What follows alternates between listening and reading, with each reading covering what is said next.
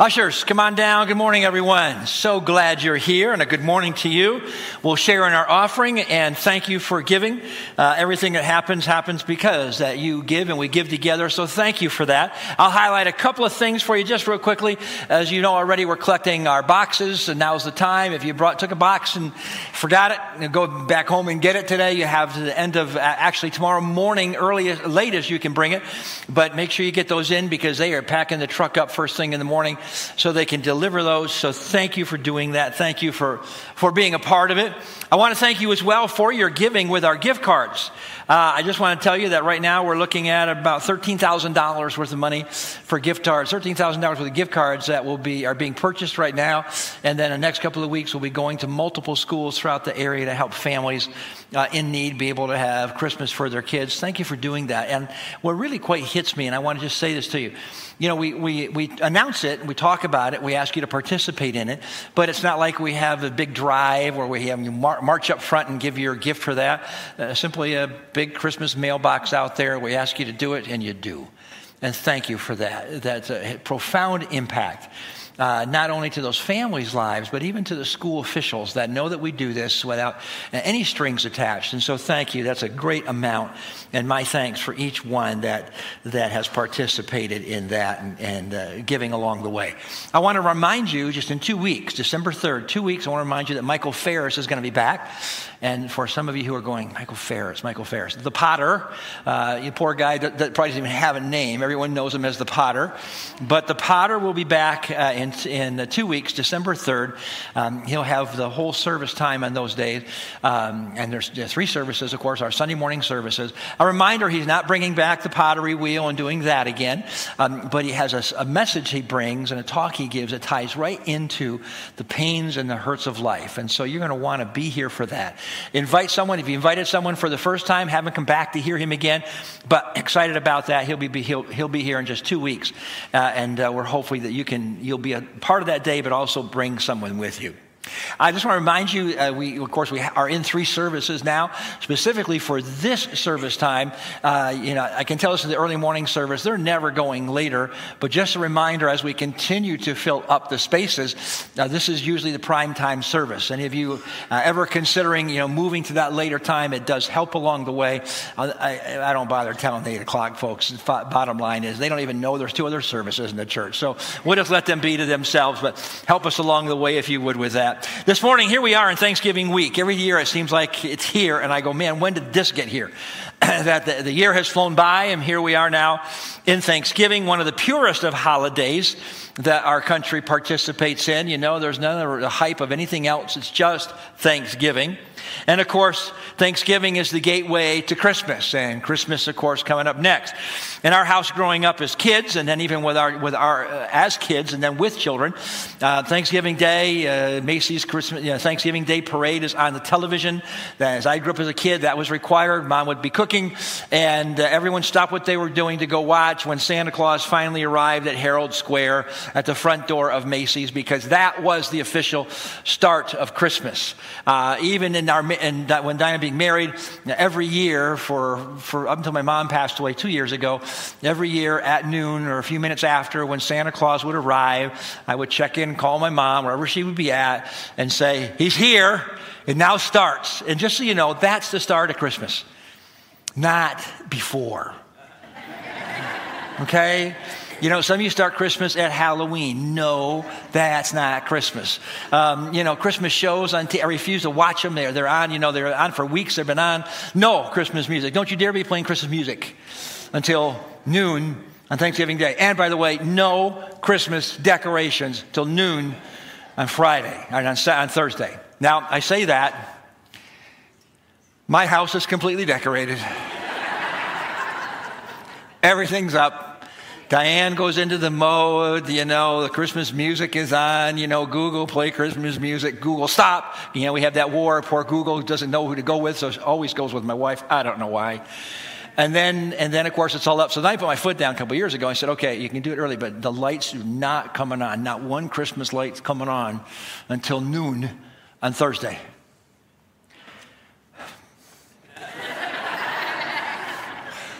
They're all lit everything's lit up.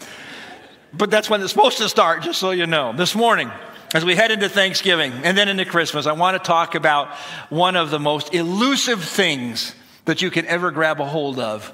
And yet, when you grab a hold of it, it will radically change you, and that is the idea of contentment. I want to talk this morning about contentment, finding contentment. How do you get a hold of it? How do you, how do you grab hold of contentment in such a way that changes your life? Right now in our church, we have a Financial Peace University class going on. You're too late to join it now. Uh, you can join the next one, but through the years, we've had FPU, we've had financial classes, counseling of couples. I can tell you right now, I have counseled hundreds of people, singles and couples, on money issues, financial issues. I have counseled for years. And we, we walk through saving money, and we can teach you how to save, we can teach you how to budget, we can show you how to get out of debt, how to do tithing, how to give giving, how to invest properly. I mean, we can do all of that, but quite quite, quite clearly of all of those things, by far, the hardest thing for anyone to grab a hold of is at the root of the whole issue, and it is contentment. I can show you how to save. I can show you how to budget. I can do all that for you. But at the core is this issue of contentment. It is by far the hardest issue to conquer. Not to mention that this issue is at the heart of virtually every battle we have within ourselves, this issue of contentment. Let me immediately make an opening statement that you need to hear and understand, and that is this. Contentment, just so you know, is an attitude that must be learned. Just so you know, contentment is something that has to be learned. Contentment is not natural. Contentment does not come naturally. Contentment does not come accidentally. You don't fall into contentment. It must be learned. Contentment is an attitude that has to be cultivated and as well learned along the way. And I will say this, learned and relearned. Because it is not something typically that you grab a hold of and once you got it, it's like, oh, I'm all done. And I'll tell you why about that just it's just a few moments. This is a hard attitude to learn. I would, I would suggest to you a very hard attitude to learn because, quite honestly, the entire world, entire culture in which we live works against that attitude. The entire culture works against contentment. I should qualify that. It doesn't work against contentment. Here's how the culture works. It has been one of the hardest attitudes for people to learn because we live in a culture where the culture, the marketing world, and the culture around us continues to tell us that contentment is really good.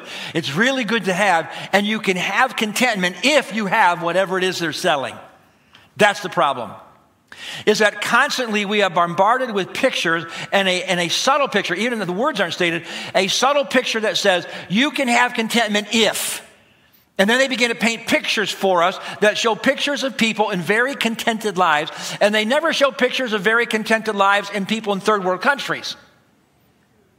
They show pictures of contented people who have all the stuff and so the hidden message there is you can have contentment, but it's based upon gaining, grabbing hold of whatever it may be the stuff of life. It is one of the hardest things to learn. I'll tell you right now, it's one of the hardest attitudes that Diane and I have ever had to learn in our lives together. Once you learn it, you have these glimpses of, and getting a hold of it, it does change your life. But I'll tell you right now, as Diane and I were young growing up in marriage, it was one of the hardest things to learn. And there is one way to learn it there is, without question, one quick way to learn it, so to speak. I'll take the word back learning. There is one way to get contentment very, very, very quickly, but I do not recommend it. In fact, what's interesting, I don't recommend it, but uh, the fact of it is, you really can't control this anyway. And that is this one of the quickest ways that you can land yourself in, a, in the middle of contentment or the belief that you will you are or could be content would be when tragedy hits and for something that happens in your life that completely turns your life upside down. When you got a spouse who's going to walk out on you who is unfaithful to you. I mean when you have a lose a spouse a husband or wife through death or you're on the verge of a very ugly divorce and we say things like this oh god if you'd restore this marriage or when that spouse is sick and you go, Lord, man, if you, if you save, if you save him, you keep him alive, keep her alive, none of this stuff matters. One of the most powerful things, if anyone who knows us who lost a child, if you've ever had a child be sick and going through a terminal illness, something like that, or having that worry, and the many times that we have prayed, oh Lord, I'll give anything, right? Oftentimes, we are faced with things in our lives where we find ourselves, it's so dark, it's so dire, that we will say, God, if you would just save this marriage, if you would just save this child, if you would just save this spouse, if you would just do this, God, nothing else matters to me. All of a sudden, contentment is, it looks very, very approachable because we give this equation to God. So, listen, if you do this, I will be content with nothing.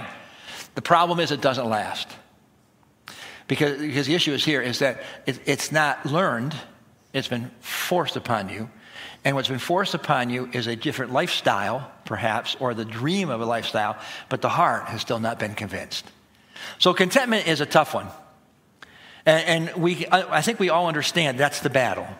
So this morning, this on Thanksgiving week, we're coming into what is the biggest materialistic time in our year, which is Christmas. Uh, let's talk about learning to be content.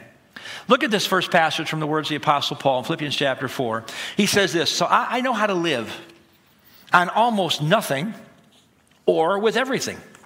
I have learned the secret of living in every situation, whether it is with a full stomach or empty, with plenty or with little. For I can do everything through Christ who gives me strength. Now, these are actually some pretty powerful personal words from the Apostle Paul. Words that are coming from his heart because he says, for point blank, I've learned this. The Apostle Paul had to learn this as well. It wasn't intuitive to him, it didn't come naturally. He had to learn it. And he says, I've learned the secret. So, my feeling is let's just let's stop talking about the secret. Let's get the secret out there in the open.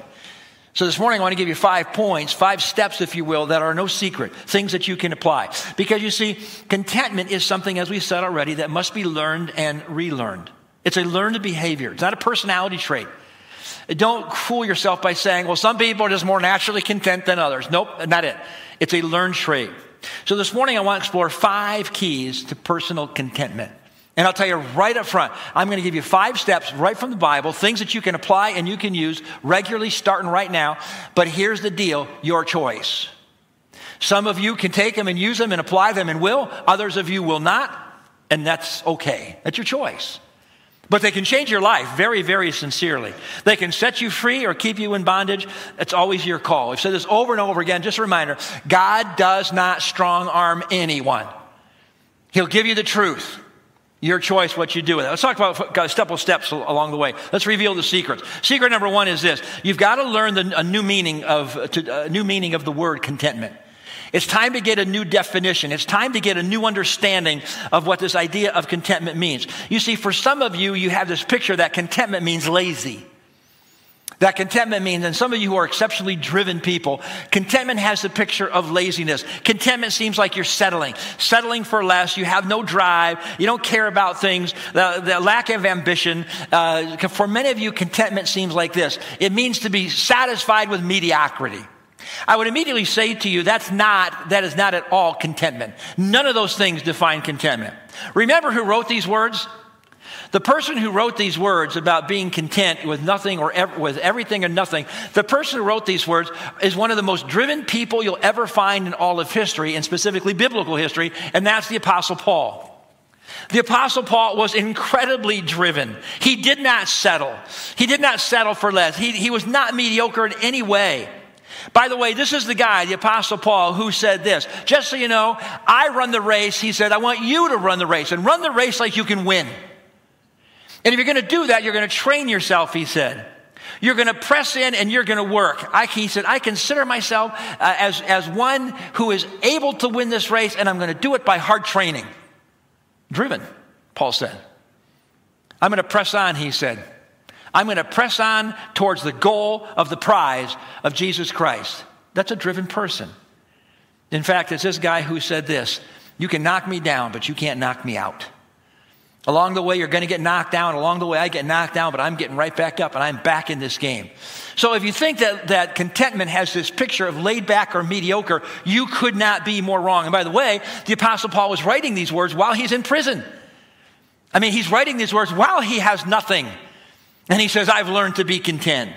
So let's start, start by beginning to paint a picture of contentment. Because the first step, if you want to win in this battle, you've got to get a good definition, a good picture, if you will, of what contentment is. Contentment is being able to build a great career without losing your family along the way. Uh, contentment is the ability to go accomplish great goals without ruining your health along the way.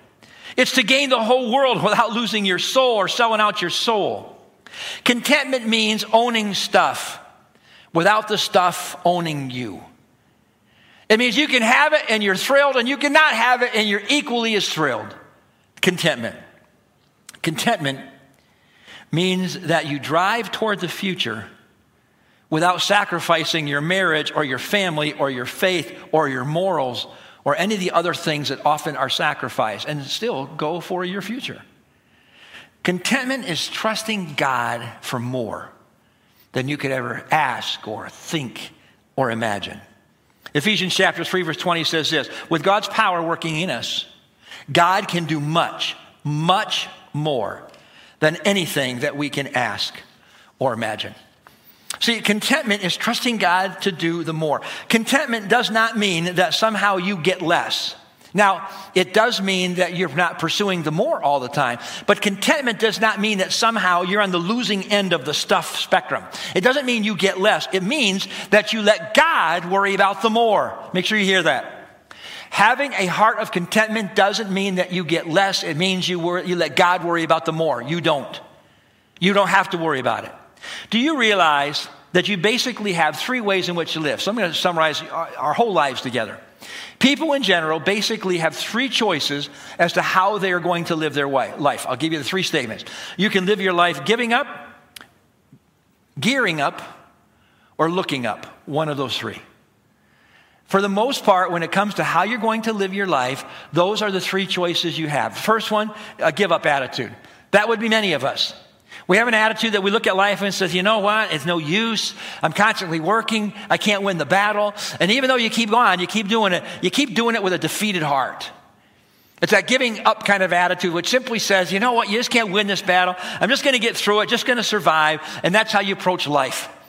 You know what? It's uh, Friday. Yay! Got the weekend. Sunday night, back to Monday. I just got to get through. I just got to get to Friday. And you have that giving up attitude along the way. That's one choice. A second choice you have is the gearing up attitude, and that would also be many of us. The gear up attitude is this I got this. I got to get a plan. I got to get an action plan. I got to go get it. I got to work hard. I, I, I got to go. I got to get up and get going on the day. I got it. Gear up. Um, if you look at the books that you read, if you look at the blogs that you pay attention to or the videos that you watch, if, if your ebook list is entitled How to Be a Millionaire or Eager for the Next Empire, you're probably in trouble, just so you know. And yet, there's a lot of people, a lot of younger generations that are gearing up. What do I have to do to go be successful? What do I have to do to get there? All those kind of pieces. You're gearing up for something that you just have to have. You're gearing up for something that the culture has persuaded you. That's the ticket and that's the answer. And I would say trouble. You see, when you live a life that's always geared up, I mean, you're killing yourself spiritually typically, and sometimes even physically end up running yourself to the ground. But that's the gear up. And here's the other problem with gearing up. The problem, once you gear up, you spend the rest of your life geared up. And this is a radical change because if your approach is gearing up for whatever's next, the problem is what? There's always something next. You always got to gear up for the next thing. But let's talk about the third one real quickly, and that is, or you can have the approach that says, I'm just going to look up. And what that means is, I'm just going to trust God to be who He said He would be in my life. Some of you are already ready to give up. You're tired of being running out of energy. Others of you are always on that edge of gearing up, getting ready for the next thing. I got it. And maybe you can do an awful lot. And I would say I've seen some pretty driven people. And people can get a lot done in the course of a few years. And so you can get a lot done in a few years, but there's so much more that you can get done with Him as opposed to just you. And God is the one who has the answer to the more. This is actually, there's actually so much more that God wants to do for you that you can't even possibly see or dream or imagine. So much to do in your life. Maybe you personally can get a lot done. I don't doubt. I'm a fairly driven guy. I know what I can accomplish. I know what I can get done. You know, if there's a project and you're having a problem, if I, if I can help you, I'm going to go get it done. In fact, I pride myself on that. I can't, you can't be done. I got it. Many of you are like that. But there comes a point in time where I've had in my life, I had to stop and say, you know, I can get a lot done, but God, there's much more, so much more you can do and want to do beyond what I can possibly imagine. Step number one, you got to get a new definition of contentment. And it's not mediocrity, it's not settling back. Let me give you a second tip along the way, second secret to reveal. And that is that contentment does have an enemy. And you have to face that enemy and conquer it. Second step is you have to face the enemy of contentment and you have to deal with it in your life. Contentment does have public enemy number one. Paul talks about it in Ephesians chapter 6, verse 4. Make a careful exploration of who you are and the work that you have been given, and then sink yourself into that. Don't be impressed with yourself. Don't compare yourself with others. The arch enemy of contentment is comparison, just so you know. Comparison. When you compare yourself to others, and not, it, it, it not only a, a, a matter of time in your life that will occupy time and energy, it will suck you of joy. Comparison to other people will suck you of contentment. And we all know how this goes. We know it so, so well. So you get a new car. Maybe it's not even a brand new car, but new to you. But say brand new car. You get a brand new car, and you get in that car, and you go, I love this car. And you get, you love the smell, that whole chemical deal. You love that smell. I love this car. I love this car. It just smells like a new car. And every day you get in that car, you love it. You just love your car. I love this car. I love this car. And this goes on for some time because it's still your car. Now, granted, it's not brand new, but it's still your car. And you say, oh, I love my car. And then your neighbor gets the exact same car that you have. He, your neighbor gets a brand new car. You know, two years, two years later, three years later, and the neighbor says, Hey, you gotta come over and we got the same car. You gotta come over and see the new car. And so you do because that's what we do. Uh, hey, let me see your car. And you step into the car and you're sitting in the exact same car you have only two or three years you know, newer, the bells and whistles and the smell. And, you, and you're happy for, ah, it's a great car. The problem isn't right then in his car. The problem is when you get back in your car and you sit down in your car and you go, oh, I hate this piece of junk. what? What happened? You know, you like your car, loved your car. And all of a sudden, this car is just, you know, oh, this piece of junk. That's how it goes. Comparison, it takes the joy and the contentment right out of your life. Some of you might remember this story I told you years and years ago when my, my kids were young, but you might remember it, but it, it gets to the key point here. So when my children were young, my one daughter was outside playing with friends down the street, and she came in. I was in the in our in the uh, little den area. Uh, uh, the dining room was the den at that point, and I was working on something. And she comes in and she goes, "Daddy, can I have a nickel?" And it's like, absolutely, you know, I give her a nickel and she's, she's oh, thank you, you know, she, thank you for the nickel. She's little, and gets in her little hand, she runs outside, she's happy, and she's not there for a while. She comes back in pretty soon and say, Daddy, can I have two nickels? And, and it's like, sure. I, I just, I, just wish I, had someone had told me that that was just a, a, a precursor to what was to come the rest of my life. you know, something's different between nickels and $50 bills. I, I don't know how, I don't know when that happened, but it changes. And it was like, absolutely, have another nickel, you know. And off she goes, and she's just happy. She's got, ah, I got two nickels, and she's getting, she, she plays. And pretty soon she comes back and she goes, Daddy, can I have a quarter?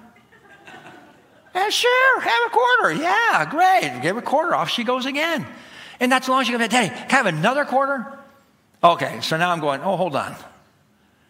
So I go, well, where's your other, where's your quarter? She, it's right there and embedded in her, her little sweaty hand, two nickels and a quarter. It's all there. Because I thought, did you lose it? No, no, I got it. I said, well, then why do you want another quarter? Because her friend, when her friend came to play, guess what her friend had? Had a nickel.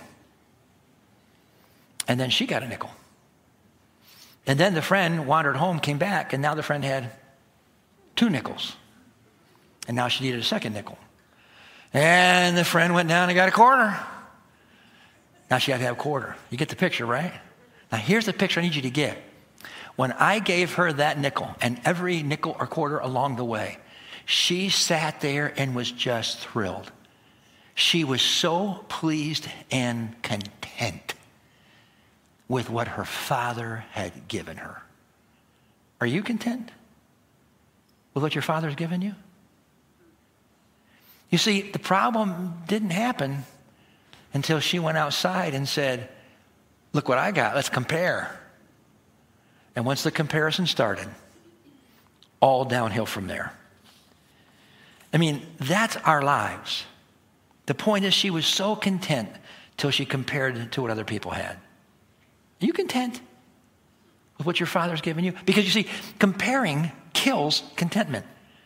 Friends, the danger of, of, of, comparison, just so you know, the danger of comparison is this it forces you to let other people determine your happiness and your joy. Comparison forces upon you the fact that you can only be happy and have joy and contentment based on them and not what God has given you. Now, Jesus knows that we like to compare, we like to look at things and do the comparisons. So, at one point, he even says to the disciples this, and all that he was teaching, he said, Listen, you want to compare, now I'm, I'm paraphrasing, I got it.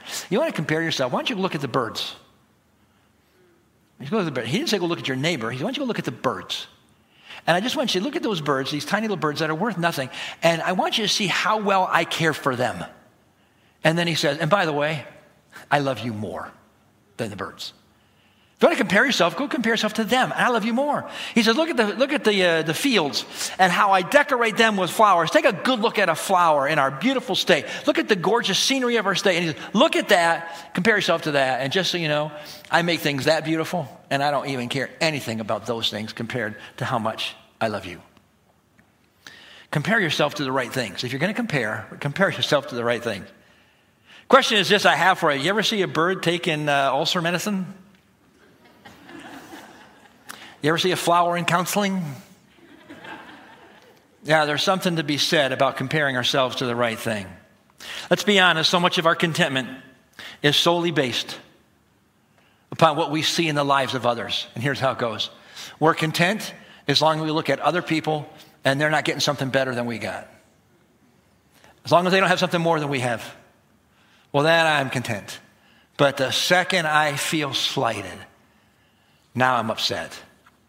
Hebrews chapter 13, verse 5 Keep your lives free from the love of money and be content with what you have. Because God had said, Never will I leave you, never will I forsake you. Do you hear that? God says this here's the deal I'll give you me, and I will never leave you. I will never abandon you. I will never forsake you. I will care for your every need. So be content in me. That's the deal. Let me real quickly give you two stories, two biblical stories. Neither one I'm crazy about. The one I really hate. So I'll explain it to you in a minute. They're both stories that Jesus shared with his disciples, or that happened in the life of Jesus, I say, with his disciples. One's in Matthew 19, then the other one is right into the next, very beginning of the next chapter, Matthew 20, because they kind of uh, piggyback off each other. So here's the deal Jesus is out preaching. I'm not going to read them for you because of length of time, but Jesus is out, he's preaching, he's teaching, and along the way, this rich guy comes.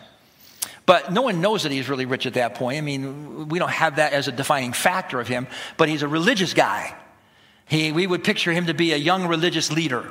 Uh, and so he was a very spiritual guy. He's got it all together. And yet he's listening to Jesus teach, and he's realizing that though he's a religious guy, faithful in his church attendance, knows all the books of the Bible, you know, he's got to memorize, he knows all the rules, if you will, something's still missing in his life based on what he hears from Jesus. So he goes up to Jesus, Excuse me, teacher, I got a question for you. What, what do I have to do to get eternal life? What do I have to do here to get e- eternity? And it's, it's a good question, legitimate question. It might be a loaded question. Maybe he's just looking for some affirmation because he's a pretty religious guy. But he goes, But what do I have to do? Uh, Jesus is pretty straightforward to him. And he said, Well, keep the commandments. The guy's immediate comeback is, Well, which ones? Now, there's two sides to that. One is a legitimate question because if you know anything about the history of that day, the religious leaders of the day didn't just have 10 commandments, they had hundreds, hundreds of rules they had to follow. So when Jesus says, keep the commandments, keep the laws, if you will, and they weren't just rules back then, they were considered laws, keep the laws, legitimate question would be, well, which ones? I mean, there's hundreds of them. Anything specific? So that's a legitimate question. Here's the other piece. This is, this is exactly where we live. Which ones? Meaning, I don't want to waste my energy on stuff that I don't need to waste my energy on. Just give me the, is there something specifically I should be doing here? And Jesus, without missing a beat, gives him an answer very quickly. He says, Oh, sure. I mean, I, I like this. He doesn't say to the guy, Well, what's wrong with you? Why do you need to be clarified? The guy goes, Which ones? And Jesus, well, that's a good answer. So here you go. Don't murder, don't commit adultery, don't steal, don't give false testimony, make sure you honor your father and mother, and by the way, love your neighbor as yourself. That's it. There's so many more he could have done. Now, the first question I ask when I read the stories, I go, Why those? Why did Jesus pick those? If you ever hear a sermon when someone describes why Jesus chose those, they don't know what you're talking about. Because we don't know why, but he chose those. And what we do know is Jesus chooses those, and this guy's response is immediate, and his response is, All those I have kept. So who does this guy think he is? Now, admittedly, most of us would do pretty good on this list.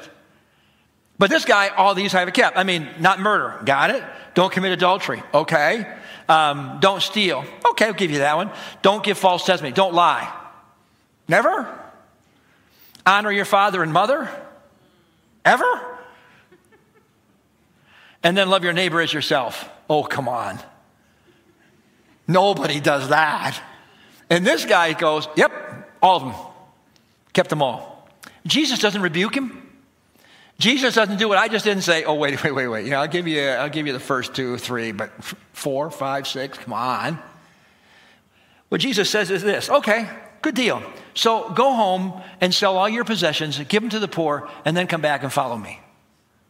And the Bible story says, and the guy walked away very, very sad because he had a lot of stuff. He was wealthy.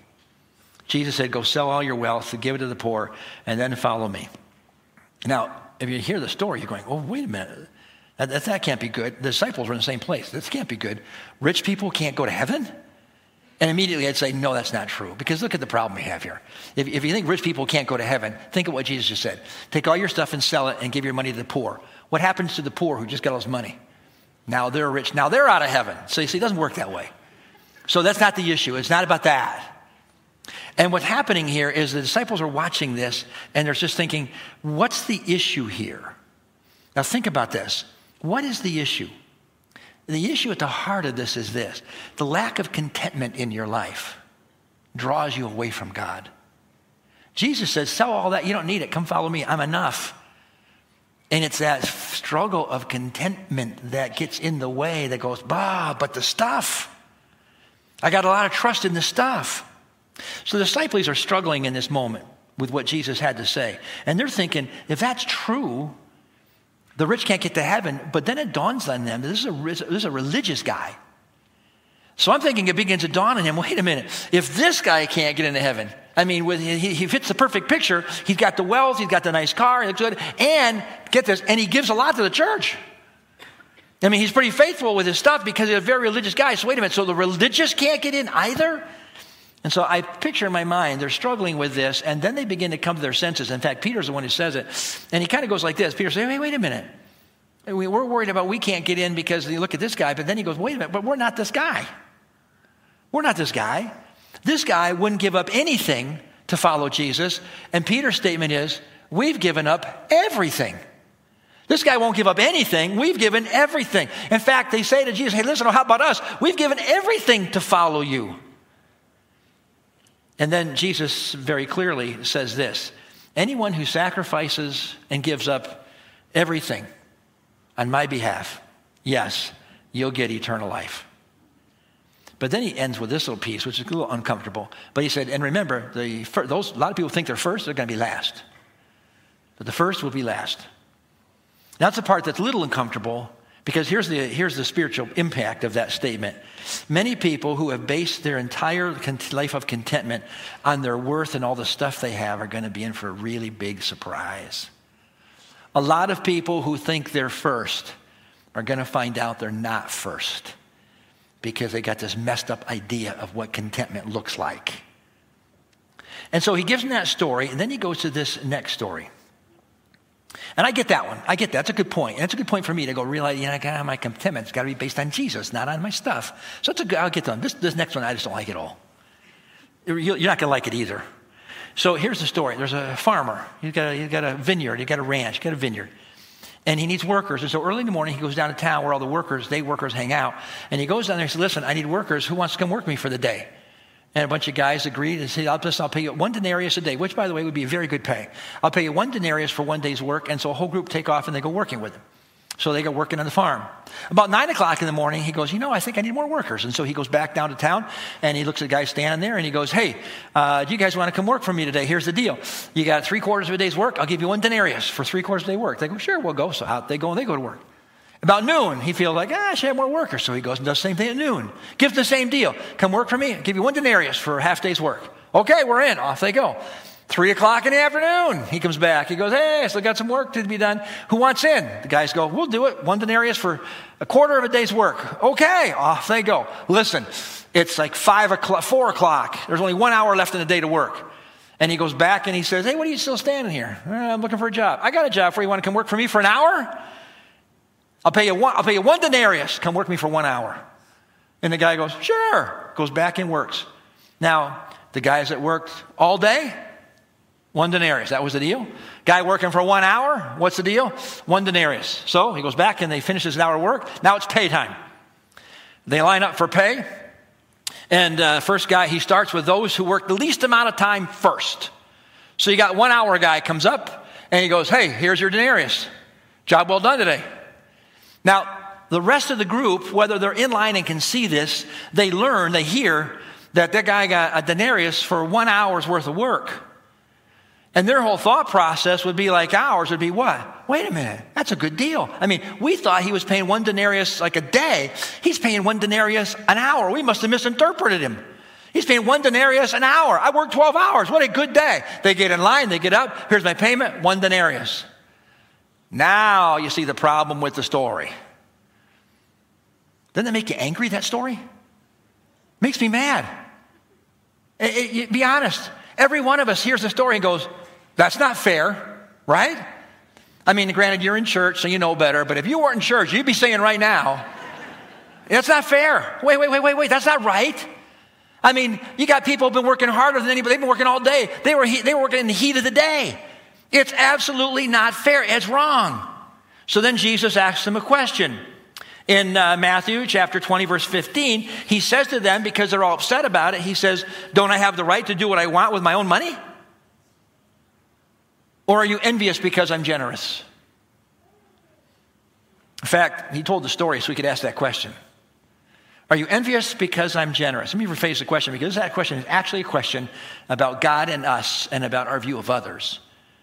It's a question that God puts to us. It's a question about my attitude. That's really the issue. It's about our attitude. Are you envious that God is generous with other people and not necessarily the same generosity with you?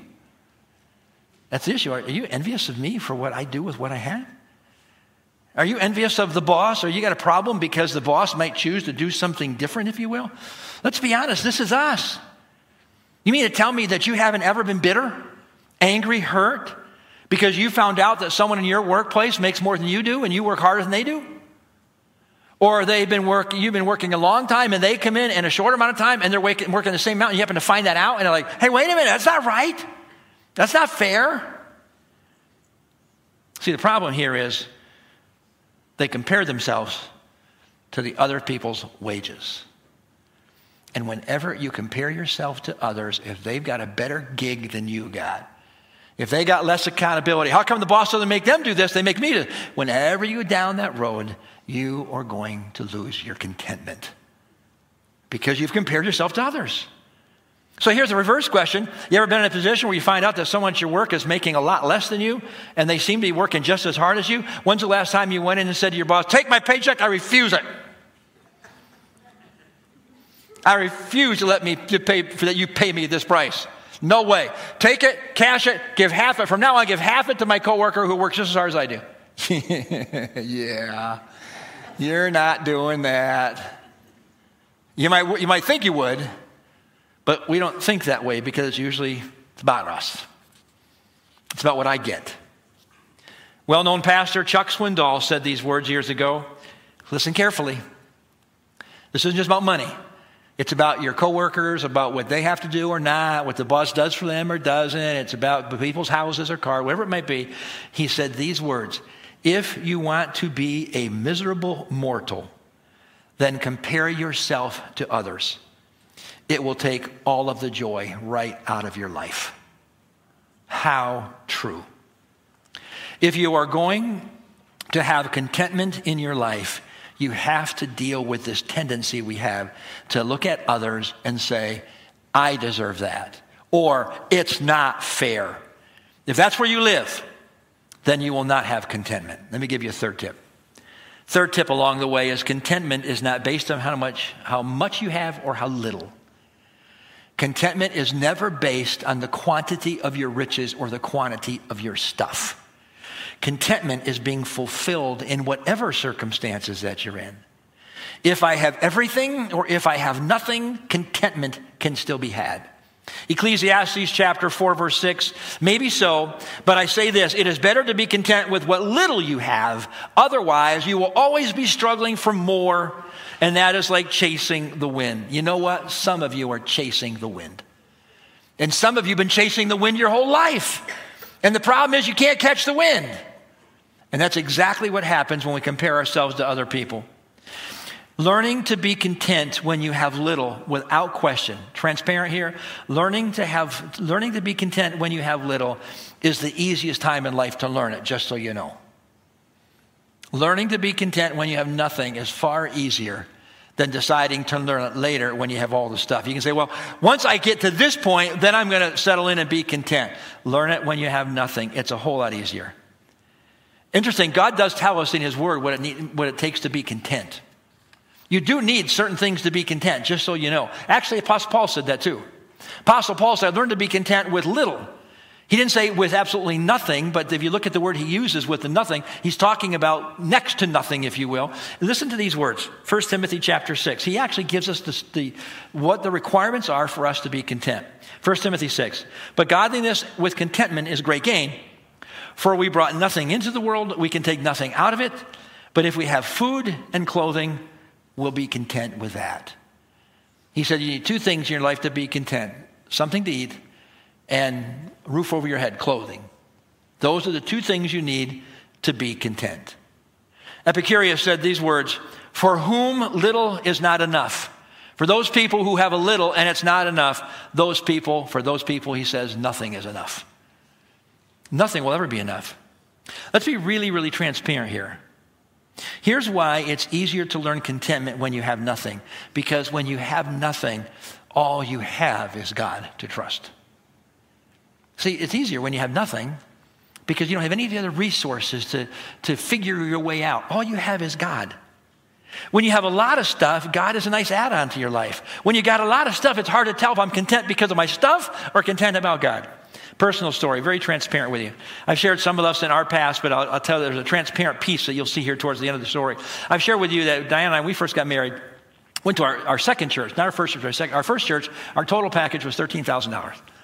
Our total, that was everything. That included that we had to pay rent on that thirteen thousand, uh, insurance. I'm not even sure. I don't think we had insurance. It was thirteen thousand. That was it.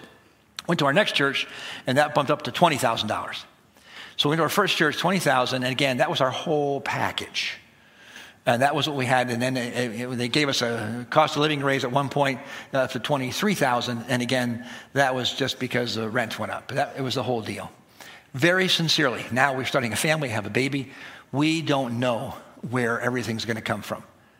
Multiple times we would be careful, very careful. I mean, we didn't, we weren't extravagant at the grocery store. We went to shop, we had a list, and we stayed to the list. I mean, the only thing we broke, when we first got married, we said this we're not going to buy the most expensive stuff, we're buying the cheap stuff, with the exception of two things that we kind of, you know, um, Jif peanut butter. I got to tell you right now keep your Skippy. Jif's the deal. And Heinz ketchup. We're not doing anything but Heinz ketchup. So our two big extravagance uh, moment in our lives is we had Heinz ketchup and Jif. Everything else was as Spartan as could be because we didn't have hardly anything. But Now I got a baby. We got to feed that baby. And that became a priority. And there were multiple times where, quite honestly, it's not like we were on our knees saying, God, we're starving, but we wouldn't know if we could get to the next paycheck. And certainly, if anything happened, we'd be in trouble. And then this blue van pulled into our driveway A couple in our church named Carl and Annabelle. He had money. He became very wealthy and millions of dollars. Wouldn't know it. He drove a blue cargo van. They pulled into the driveway. I remember seeing vividly backing up to our house, and she'd get out. If you could see Annabelle, she's now gone home with Jesus. She had a hairdo. She got her hair done every week. Every I think Friday got her hair done, and it was probably I don't know, 12 inches at least, maybe 18. I don't know what her head, and never moved. I mean, she could get her hair done on Friday, and on Thursday, you'd think, it hasn't moved. I would jokingly, or kids would jokingly say to her, Mom, you got to stay away from Annabelle, you got to stay away from open flame. It's going to go up in a heartbeat. All the stuff you have on. She'd come in the door, and they'd open the door and open the, the storm door and prop it open, and then Carl would get out. And Carl, if you knew Carl, you'd never know he was worth money. He always had kind of head down, just doing his thing. And bottom line is, this guy ran a huge company, and the, the one thing he, you could watch this moment, and you know, he wasn't bringing all the stuff because it was his idea, it was hers. And then she would say, Carl, get stuff out of the truck. Yep. And he'd get the stuff out. There's a good lesson there. Just do what they tell you to do. But here's the deal. Now, I'm not kidding. They'd open the back of that door, boxes of baby food. I mean, every jar of different flavors of baby food you can imagine. They'd buy them by the case. Cases of diapers, cases of Desitin. We are using on our grandchildren today Desitin we've had for 40 years. cases of every baby supply you could imagine, including clothes, all the stuff. And then they'd go, Oh, we got something for you too. He'd bring a case of New York strip steaks. I mean, a case, like 40 pounds. A case of sausages, a case of hot dogs, case of chicken. I mean, cases. Quite literally, the first time this happened, and it happened other time, but this first time, and we didn't call them, we didn't tell, they wouldn't know. And I said, I mean, I was so we were overwhelmed. It's like, this is incredible, but I don't even have a place to store this stuff. I don't have a freezer. Two hours later, freezer showed up and filled it with food. And I got to tell you, we sit there going, unbelievable. How would they know? They didn't know. Different occasion, you know, we're newly married. We don't have any excess money. And I dress up with a coat and tie every single day. Let me just say, in my first early years of marriage, I may have broadened a little bit. and uh, I was still wearing the same clothes. In fact, I looked like one of those sausages sometimes, some of the pants I had to wear. because I would, ju- and, and I didn't have money to go buy suits, though I wore a coat and tie every, way to, every day to the office. Some of you are saying, I wish you'd do that now. I'm not doing that again. Another guy in the church didn't know well, he probably tell by looking at me. He said, I want to take you for a ride. We went across, we lived in Detroit, went across town. Name was Leo. Took us into a place a men's club uh, that he was an attorney. And he said, I want to suit this guy up. And I walked out with like three, four suits, sport coats, outside winter jackets, sport, I mean, pants, shoes, the whole deal. And while I was doing that, feeling very uncomfortable, his wife, Ann, took Diane out, unbeknownst to either one of us it was happening, and said, Let's go buy you some dresses and clothes and let's just, let's just do something for you. Now, here's my point of the story.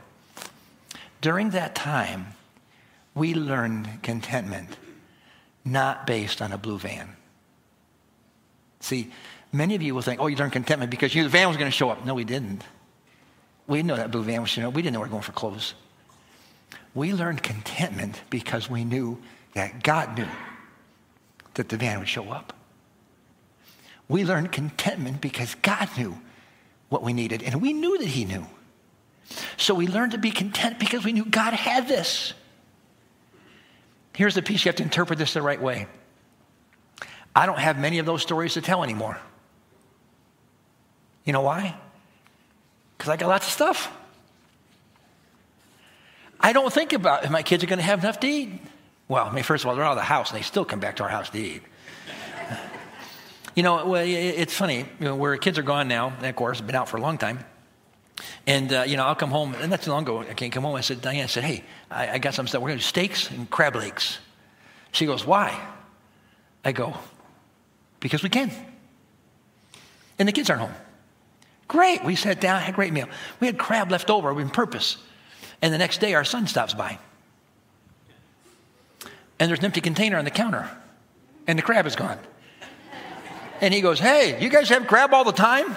no. Keep out of my refrigerator. I, I got stuff. Now, please know, I don't have stories to tell like that.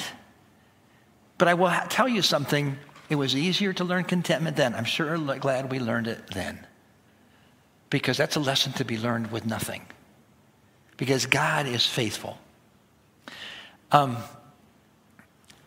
God continues to be faithful. So even when you don't have nothing, you've got stuff, don't worry. When you're dependent on Him, you still see Him show up. But that was very critical to the contentment piece in our lives. I love this passage from Proverbs chapter 30, verse 8 and 9. First, he said, Help me never to tell a lie. Second, give me neither poverty nor riches. Give me just enough to satisfy my needs. For if I grow rich, I might become content without God. If I'm too poor, I might steal and thus insult God's holy name. When's the last time you prayed, Lord, just give me enough? That's it. And not just that, just give me enough to meet my needs. That's all. That's it. Let me give you a fourth tip for contentment. Tip number four carefully choose in your life what you're going to pursue. Because right now you are pursuing something. Everyone pursues something. So be careful what it is you pursue. First uh, Timothy chapter 6 verse 10. For the love of money is the root of all kinds of evil. For some people eager for money have wandered from the faith and pierced themselves with many griefs. But you, man of God, flee from all of this and pursue righteousness, godliness, faith, love, endurance, and gentleness. Pursue those things. You get to choose what you pursue. I think it's interesting in here. He gives this comparison. He says, For the love of money is the root of all kinds of evil. Some people are eager for money. One of the translations I love says this they long for money. And then it says, eager for money and have wandered from the faith. Again, other translations will say, long for money and are pulled from their faith. And the result is they got all sorts of grief. I like the fact that Paul puts in here, he says, first of all, you got this eager or longing for money. He says, be very, very careful of that because that will own you. This longing for more, this eagerness for more, it will own you.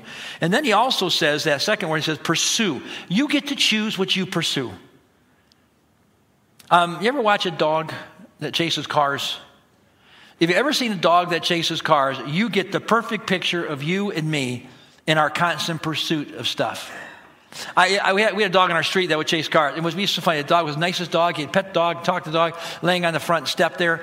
And if a dog, if a car drove by, that dog was off in a heartbeat and chasing that the, the tigers in that car. It would roll around. Never caught, never caught up with a car. He would just run, chase that car until he ran out of time and space and energy, and then he'd come back, and of course, on his way back would come another car. He's right in again. And he would do that to the fact that he would drop. He would do it all day long, every single day. So I always thought to myself, so what happens if one time he catches that car? You know, what do you do with that? And here's what I can tell you. See, what he loved about it, he loved the, the hunt they tell, they tell me when I was researching that they love the tigers. Actually, the tigers are going after typically. It's that thing that's going around, it, it, it gets an impulse. So the problem is this when they get there and it stops, they're done. Which means this there's no meaning in it. And so if you look at the picture of that dog or, or your life, what happens is we chase after that thing till we get it. And after we got it, ah, I got to go keep chasing. That's the picture. So the key question is what are you chasing after?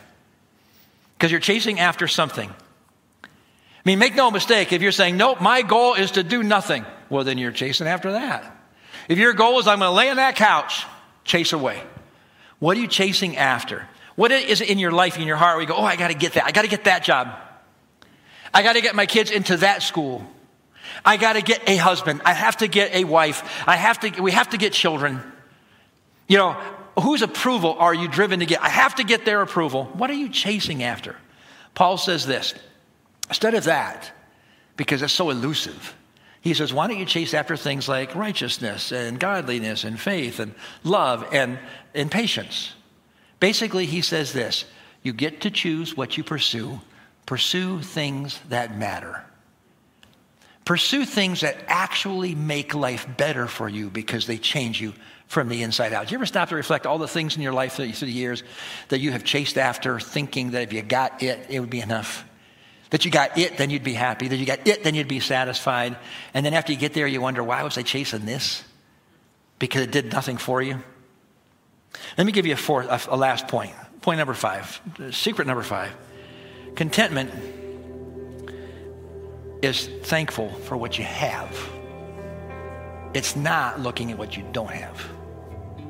A real simple understanding of contentment is to be thankful for that which you have. That's content.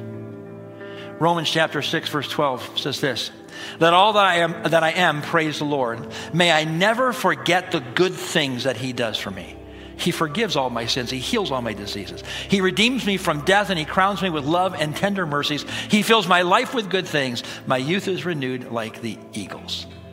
He says this Never, may I never forget all the good things that God has done for me. May I never forget all the things God provides for me. Now, here we are in Thanksgiving week. Do you realize that sometime this week, probably Thursday for the majority, but do you realize that this week you are going to sit down to a meal? You're going to sit down to a table that has more food on it than the majority of the world will see in a month. And you're going to sit down to one meal with more food than what most hungry people in the world could even ever think about seeing in a month's time. Now, I don't say that to make you feel guilty. I, I mean that so sincerely. I say that to hopefully have you be thankful and to be grateful. And to perhaps offer a prayer at Thanksgiving that says, Lord, as we enjoy this, if we don't do our part in feeding hungry people, how wrong are we? Now, it's Thanksgiving week, and so uh, I, when I was in church growing up, um, I'm not going to give you this challenge to, like you're thinking like this Thanksgiving. I'll just now tell what you're thankful for. I got it. If you want to do that, that's great. But let's be honest, that's pretty passing. When I was a kid growing up, we used to sing this hymn in church. Some of you uh, grew up in church remember the hymn. The hymn was called um, "Count Your Blessings." Now, admittedly, as a kid, loved this hymn because I, in our church, very fundamental, very, very kind of stoic type church. Um, this was a great hymn because it was fast moving, had a nice beat to it. So we couldn't even sing it Sunday morning. You know, it was too lively for Sunday morning service. It had to only be used on Sunday nights. Um, if you don't know the song, somewhere you're thinking, well, let me just read the words for you. Some of you are thinking right now, are you going to sing it? No, I am not. Are we going to sing it? No, we are not. Uh, in truth of it is, it wasn't even a great hymn. Uh, though the wording of it is great advice. In fact, if you're one of those people thinking, ooh, I hope we sing it, if you really like the song, I'll give you a tip right now. Go on the internet this afternoon and type up Count Your Blessings and look for the uh, Salvation Army International Songsters. And they do that song, and you will love that song and the way they'll do it. You will just love it. But listen to these words When upon life's billows you are tempest tossed, when you are discouraged, thinking all is lost, Count your many blessings, name them one by one, and it will surprise you when you see what God has done. Are you ever burdened with a load of care? Does the cross seem heavy that you are called to bear? Count your many blessings. Every doubt will fly, and you'll be singing as the days go by. When you look at others, here's the part ties right into the sermon. When you look at others with their lands and their gold, think that Christ has promised you his wealth untold. Count your many blessings money cannot buy, your reward in heaven nor your Lord on high. Money can't buy eternity. So, amid the conflict, whether it's great or small, do not be discouraged. God is over all. Count your many blessings, angels will attend. Help and comfort give you to the journey's end. And if you know the song, you've already been singing this, the chorus in your head. Count your blessings, name them one by one. Count your blessings, see what God has done. Count your blessings, name them one by one, and it will surprise you what God has done. If you want to break contentment, don't forget all that God has done. And that starts with being thankful for what you have. So here's my challenge for you. No, it's not sit down at Thanksgiving and make a list. Uh, some of you remember this. I, don't, I, can't, I couldn't remember how many years ago now. Five, eight, ten? I gave a message on thankfulness and I said, listen, would you set up on your phone an alert for giving thanks? Uh, every day on my phone at 617, it goes off. I was messing with the switches the other night, and we were in the, in the living room. It went off, and Diane said, "What's that?" And I said, "It's my alarm, my Thanksgiving alarm." Only I turned it on instead of usually it's on vibrate. So wherever I go, it vibrates 617. Why that time? Because I chose it. It's my, it's my phone. Choose yours. And every day I would challenge you. Multiple days if you're really spiritual, but every day. Pick a time and have that alarm go off. So no matter where you're at, at least for a moment every day, you stop and you go, I am thankful. That's the gateway to contentment. Stand, please. Let's pray. Father, thank you for your truths. We do struggle with contentment. I walked in Best Buy the other day. Man, I struggle with contentment. And it's those moments where I've got to step back and say, Nope, God, you are enough. Thank you